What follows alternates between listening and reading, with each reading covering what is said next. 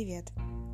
Сегодня я хотела бы поговорить о синхронности реальности и твоих желаний. Самый яркий признак того, что ты находишься в потоке, его еще называют потоком сердечной чакры, это как раз-таки синхронизация между твоими желаниями и реальностью. Я поясню.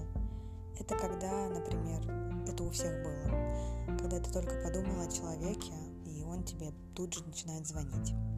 Либо ты очень хочешь что-то купить, у тебя есть конкретное желание, буквально на следующий, либо через пару-тройку дней тебе приходит сумма, например, тебе возвращают долг именно в размере этой покупки. То есть таких примеров очень много, и Вселенная очень любит так нам подмигивать. Но для такой связи необходимо не привязываться к желаниям, не привязываться к обстоятельствам.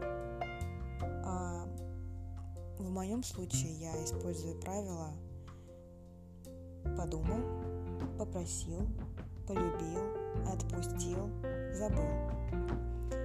Надеюсь, тебе ясен порядок, и ты попробуешь это внедрить в свою повседневную жизнь. Ведь когда мы стараемся все контролировать, из нашей жизни уходит самое важное – доверие моменту.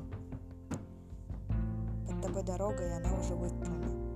Тебе не нужно под каждый свой шаг подкладывать кирпичик. Поэтому подними глаза и смотри вперед. Доверяй моменту, каждому своему шагу.